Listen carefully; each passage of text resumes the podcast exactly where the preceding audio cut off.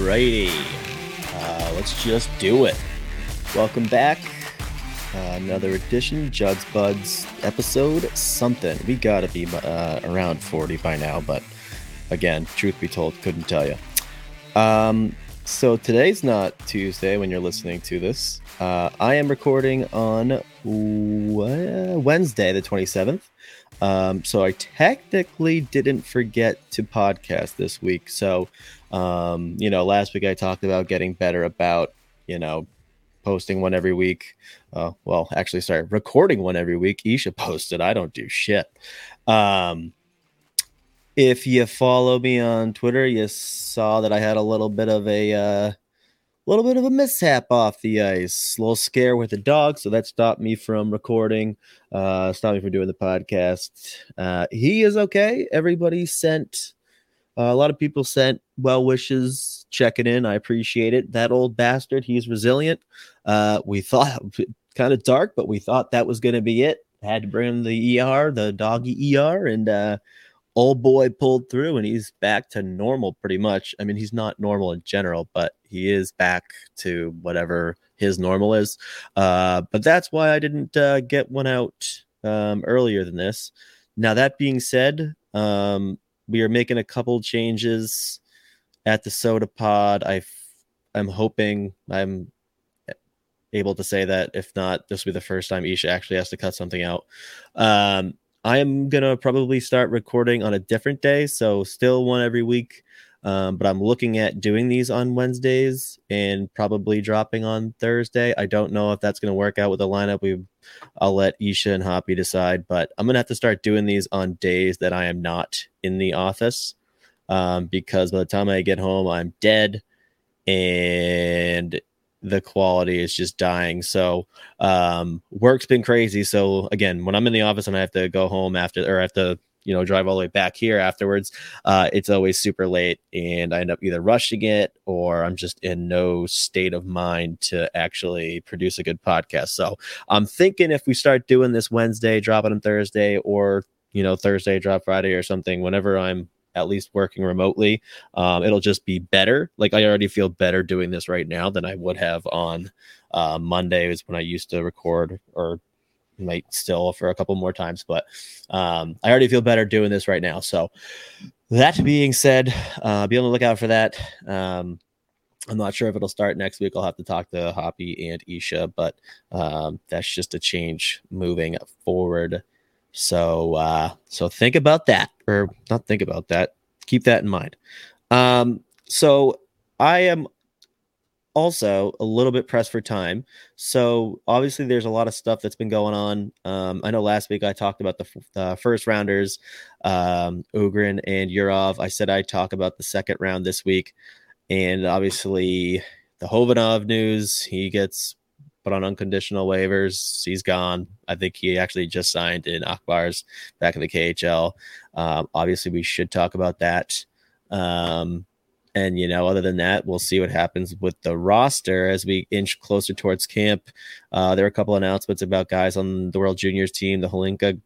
Um, you know, those tournaments are coming up here so this should be a good summer with that. That being said, like I said, I'm pressed for time. So we're going to do a quick mailbag. I'm going to go for about 30 minutes. I picked, I think, five or so questions um, to jump on. And then for next week, I will do a full episode and get to all of the questions that I missed, as well as any other questions that come in before then.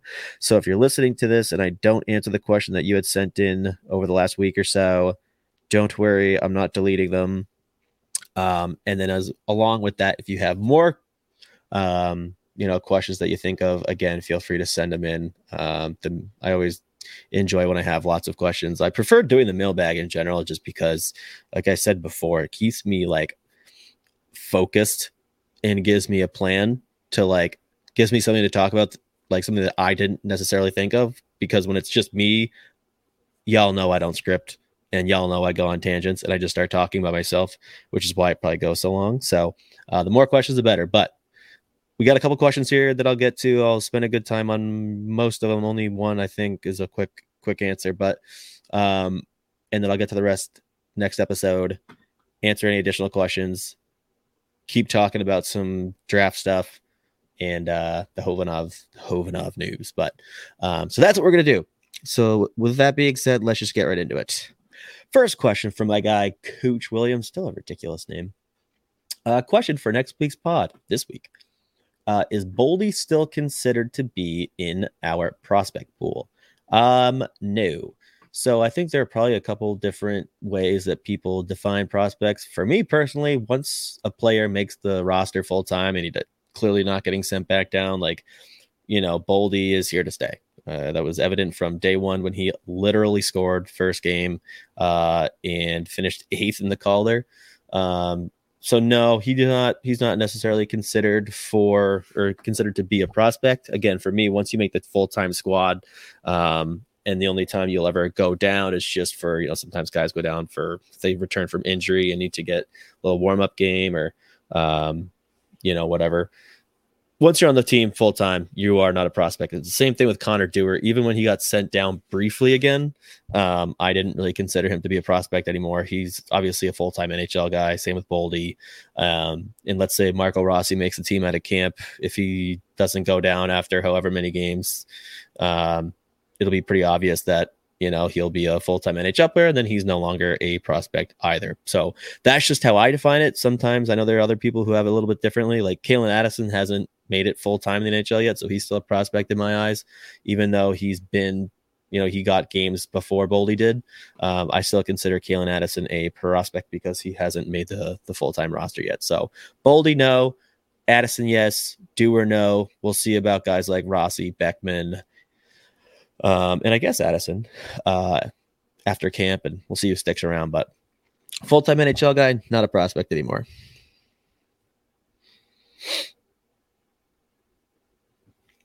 Uh, next question comes from Alex. Uh, why do people always talk about Calen Addison as if he's tiny? He's five foot eleven. That's not big, but also only one inch shorter than Dumba and the same size as Cale Makar, for example. Does he play like a smaller player, or is this just a misconception because his size starts with a five? It is the latter. It also drives me nuts. You're preaching the choir, brother. Um, it is always so comical to me that you know, you see a guy who's six foot and like, oh, it's got decent size. And then, you know, a kid that's 5'11, like you said, because it starts with a five, you're like, oh, he's just tiny, small, undersized defenseman. Even if he's like 5'11 and a half. And I, I'll tell you what, I I would put a lot of money on a lot of guys who are listed at six foot exactly in the NHL being five foot 11. And so, yeah, he first of all he does not play small. If you've seen him play, he throws big hits. He likes to fight sometimes too. He's a little spark plug out there, and he's got a, quite the attitude. Sometimes he got a little bit too short of a wick. Uh, I think part of that last year, some of those undisciplined penalties just came from playing on the Iowa Wild, the most undisciplined hockey team on the planet. Um, but yeah, he's not tiny. Like he's not a tiny defenseman. Um, it does as soon as your your height starts with a five, people consider you small, undersized, whatever. But he clearly is not, and he doesn't play like it either. Um, that being said, he's incredibly mobile. So even if you want to call him an undersized defenseman, so like a lot of guys who aren't six feet, and that it does tend to be the barometer. And hey, let's be honest, like most defensemen who find success are six feet or, or bigger. Um, and are able to play a certain way. But guys who are undersized, you have to have a couple other things up your sleeve too that are you're better that you rank at least above average in, with the NHL. And one of those is skating, and Calen Addison is an excellent skater. Um, lateral, north, south doesn't matter. Uh, forwards, backwards. He's just an incredible skater. So if you want to say that the size is an issue, um, I'll take the skill, I'll take the skating, and I do think he's a very smart hockey player. So I think that overcomes any quote unquote size issue you might have with him. Uh, but yeah, you're right. It is very weird. People say that shit all the time. And like Dumba throws these massive bone crushing hits, but no one calls him small. Um, so and and again, Cale Makar, same size. Now Cale Makar is just a whole other animal. So that's why he probably gets that pass there. And no one really talks about the size because it doesn't come up whatsoever. Uh, because he is just like a top 10 player in the National Hockey League, maybe even top five. Uh, but uh, yeah, the whole a guy that's under six foot being undersized automatically thing drives me nuts too. Like I said, bro, you're preaching to the choir because he again he does not play small. Anyone that's watched him for an extended period of time knows this about Calen Addison. Moving on. Actually, first, let's pay the bills. Let's talk about draft. You know what? Just kidding. Fuck DraftKings. You pigeons. Suck on that. We're not even going to talk about them. Fuck them. Fuck DraftKings. Anyways, that was a lot of F bombs right there. But actually, no, we're not talking about DraftKings. Smell ya. Waggle Golf. That's what we'll do. This unofficially sponsored by Waggle Golf. They got cool shit. Go buy Waggle Golf. Anyways, I'm getting in trouble for that one. Don't care. Bad boy of podcasting. Anyways, Tyler asks Assuming Beckman spends a majority of the year in Iowa, do you think he's over or under 22 goals? That is a very good question. It all depends on how he is used. Now, if you look at that roster right now and the players that they brought in, I mean, even last year, he probably would have projected as a top six wing on that team, but they decided that, you know, they just had to put him middle to bottom six the whole year and didn't really give him a good look. Um, so the guys that they brought in, right, that weren't here last year, um, Steven Fogarty, who I actually called months ago. So good for me. Uh, Providence, he was really good in Providence this season, uh, this past season. Uh, Nick Petan. Um, who else? They, they brought in a couple guys who, you know, they don't even put on like cap friendly or whatever. Um, but it kind of depends on how it shakes out. You know, I'm curious to see where some of these other guys slot in, whether like a kid like Sam Hentges is truly going to play center, if he's going to be on the wing. Um, you know, Damien Giroux, what the plan is there, but um, it kind of depends what that roster ends up shaking out as. If he is a top six forward and he spends a majority of the year there and they give him the looks they didn't give him last year, I'm going to hammer that over. That being said, it's a very hard league to score a lot of goals in. Like it's really not easy. A lot. If you look at like the scoring uh, leaders, a lot of them are guys who have played like a couple hundred games in the NHL or have been been around forever, been up and down. They're the ones that really light up that league. It's really hard league for young players to come in and succeed in. Um, but I will say, just lo- watching Adam Beckman, the limited opportunity I had during development camp knowing the type of kid he is and seeing the attitude. And he seemed like he just had a breath of fresh air. Like last year, there were a lot of times where I don't think he was ever miserable because it's Adam Beckman, but I mean, the year drags on. And that's a tough team to play on and a tough system and a tough role that he was put in. So I do think, you know, I'm sure the confidence was shot. He took like 200 shots last year, something like that. He was top 10 in shots on goal. I think I saw him hit the post 12 times, crossbar 12 times. Um, so, I mean, I'm sure it weighed on. And he's a kid that's used to producing. So definitely a challenging year for him. But he just seemed like he had a new little bit of energy, just some new life injected into him. I think he's going to be primed and ready to rock this year. And I'm actually expecting really big things from Adam Beckman. If you've heard me in the past, I was kind of wondering if at some point they were floating different ideas about, hey, is this a kid we could dangle on a trade? He's obviously got a lot of good hype. He's got a good uh, reputation around the league, but um, I've kind of changed my tune on that. I think I know that they love. I I really do think they actually love Adam Beckman. I just thought, you know, I went over this last week, but I thought those comments were so fucking weird after the season uh, when they asked about uh, Adam Beckman. But I'm gonna say over. I'm gonna say they put him in a top six role. Um, it'll be tough if Marco Rossi's not there. Obviously, Connor Dewar won't be there centers, but Steven Fogarty, if that's your first line center, it's not a bad option. He'd probably fit in great with Adam Beckman. They play well together. Um, I'm curious to see what Nick Petan does. That kid's kind of a beauty.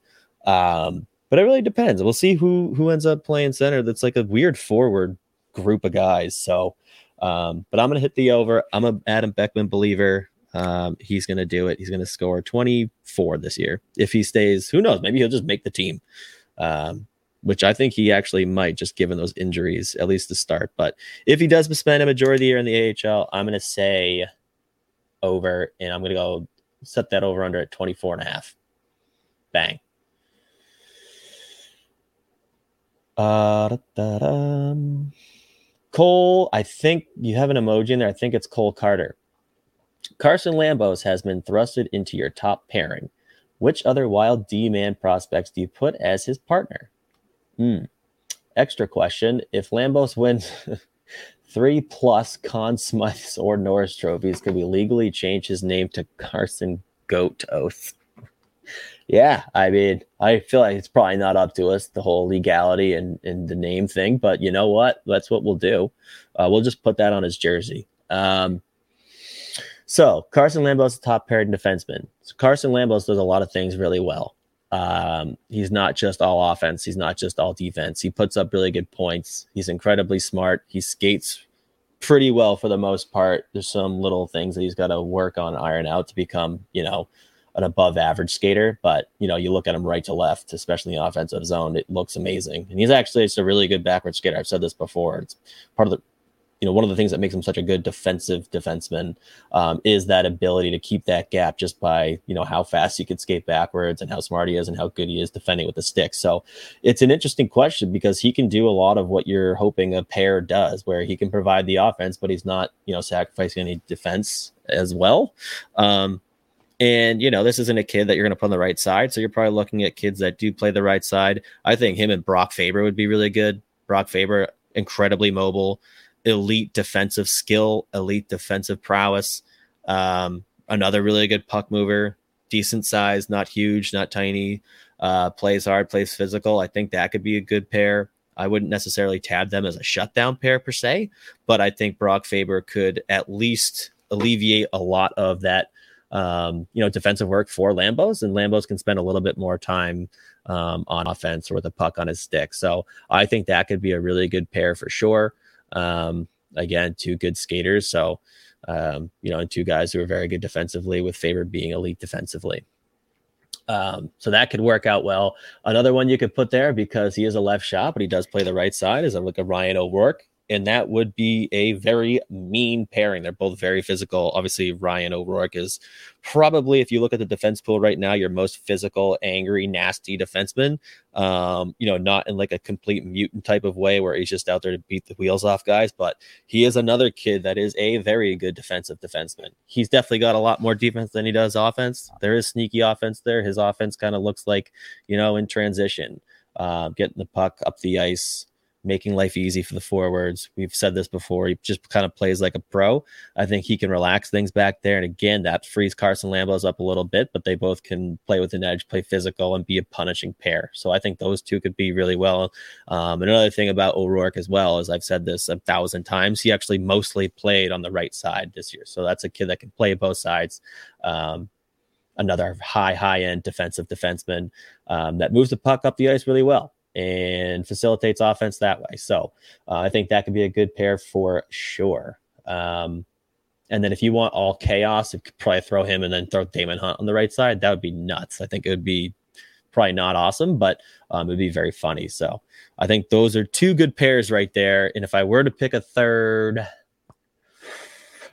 ooh, it's tough. Because Calen Addison and him together make me nervous. Because while Carson Lambos is very good defensively, I think he would be sacrificing a little bit of his offense because Calen Addison is almost all offense at this point. Um, so I think you kind of take away from Lambos' ability right there. Um, same thing with Simon Johansson. Simon Johansson's all offense. Maybe like a Kyle Masters. That could be absolute chaos as well. Kyle Masters, super physical, um, has a ton of skill too, really good in transition uh, activation from um, you know defensive end, whether it's with a pass or or uh, you know skating in himself, but defensively really good. So again, you give Carson Lambos a little bit more um, liberty on the ice to do it kind of whatever he wants, while Masters is handling, you know, retrieving, um, you know, handling the forecheck, uh, doing a lot of the nasty work uh, and free up Lambos definitely would buy Lambos a whole lot of space on the ice because that's one thing Kyle Masters does really well. It just makes um, life easy for everyone else on the ice by, you know, just scanning the play. Very forward thinking player where if he's passing the puck, that's probably because you are in a grade A position on the ice with tons of space in front of you. So um, that could be another one right there. So we'll go Faber, O'Rourke, and Masters. That being said, Masters is very raw, so he's not very close to being a National Hockey League player. So that would be a long time down the road.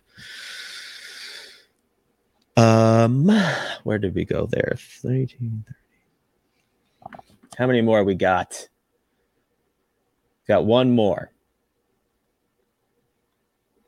Punch cut fade. Who's your sleeper coming into camp to make a push to stay with the big club not named Beckman, Addison, or Rossi. Ooh, that is a good one. Obviously, those are the three that realistically they're the only ones who have any kind of a shot probably to make the team. Um, you know, but a kid that really did come out of nowhere last year, play really well. Um, a kid like you know Mitchell Chaffee. Um, you know, he came up and got a couple games last year. Uh, I thought he looked fine. Obviously, wasn't out there, you know, playing on the power play or ton of offensive, you know, looks. Didn't get to play all that all that much in terms of like actual minutes, but um, I thought he fit in the NHL. So I think he proved that you know he can at least fit in in small sample sizes. So you know who knows if there's an injury to that middle set or well probably bottom six. Uh, most likely on that fourth line. I think he defends well enough. He's a big kid. He is physical. Um, he doesn't play with fear, and he's got a lot of offense to him too. I think that could be interesting. So, you know, I could look at a kid like Mitchell Chaffee having a shot. Um, another kid that played really well all season long when he was healthy. It also kind of didn't necessarily come out of nowhere because he's, I think he's, what is he, a Duluth kid, I think. Uh, but a Nick Swaney. Um, he scored a ton of points last season and scored some ridiculous goals. Um, also showed that he's defensively responsible as well. Uh, they re signed him. So, those are probably two of the only guys that you could pretend like they have a chance of making the team out of camp if there's like a lot of injuries, but um, maybe him and maybe Mason Shaw, but who knows? Those are probably guys that are challenging for spots to get call ups. So, um, you know, if you have injuries throughout the lineup in camp or right before camp or beginning of the year, those would be guys to look at. But I guess the number one sleeper would probably be a kid like Mitchell Chaffee, kid who's played before um, who has had a couple looks, looked fine, um, and has been trending upwards. So he's also right around that time where you know if he's going to make it, he's going to make it. So just with his age, but um, I'll say Mitchell Chaffee.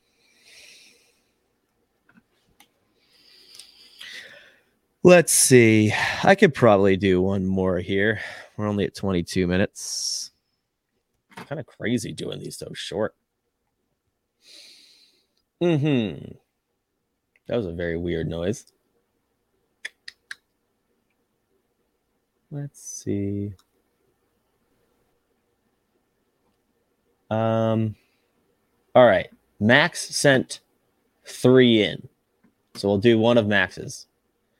Seems like we got way too many D prospects with Lambos, Addison, Faber, Hunt, O'Rourke, and Peart. We uh, we now know it's Peart and not Pert, all being one to three years away. What WTF are we going to do? Yours truly, Archibald Nutsniff. That's nice. Um, uh, tell you what, uh, I typed that out and I forgot, and I just didn't see that coming. Archibald, Mr. Nutsniff. Um, well, you can't really have too many defensive prospects. Again, not all these kids are going to play NHL games. Not all these kids are going to play NHL games with the Minnesota Wild. So, you know, first of all, kids develop differently. So, in terms of defensemen, like we, I've said this a without you can't have too many because when you don't have any, it sucks and you feel it. And with the way that the league's going now, if you don't have good defensive prospects or good defensemen on your team, you get fucking torched uh, by McJesus 12 times a year. Um, so you can never have too many and you can always have that youth wave. Now, you never know how kids are going to develop, right? So there's a there could be a world where you know something happens with a Lambos or an Addison, a Faber, a Hunt, whatever, and they just for whatever reason never make it. But you have guys that you've drafted like Marshall Warren and Kyle Masters, or you know some of those guys who maybe they pop up out of nowhere, maybe they have a late development curve. That just happens. So now the the kind of the freedom you give yourself here is there are kids that are obviously more ready than not um, number one, you obviously have trade chips. So, you know, with all those kids having very good value, being very well thought of, you know, you've always got, um, you know, things to deal with. You got chips, right? So there you go on that front. Um, but along with that, like, you can't really know how they're going to develop. And a lot of them play very different games. So you kind of, so like, what do you, what are we going to do? We're going to let them develop and we're going to let them play and we're going to see how it plays out. We're going to see who fits in, who makes it. We're going to see who, you know, you're comfortable with, you know, parting ways with, or who you feel comfortable adding into a trade for a trade chip, or maybe you want more draft picks, or maybe you want another center. all these guys have really good reputations, so you've got some some capital on that front. Um, but yeah, there are a lot, and I mean there are a lot of kids that in this pool, like there's more than six that project to develop at some point to be good enough hockey players to play in the National Hockey League. So it's a good problem to have. But the answer is you kind of let them develop. You see how things pan out for them.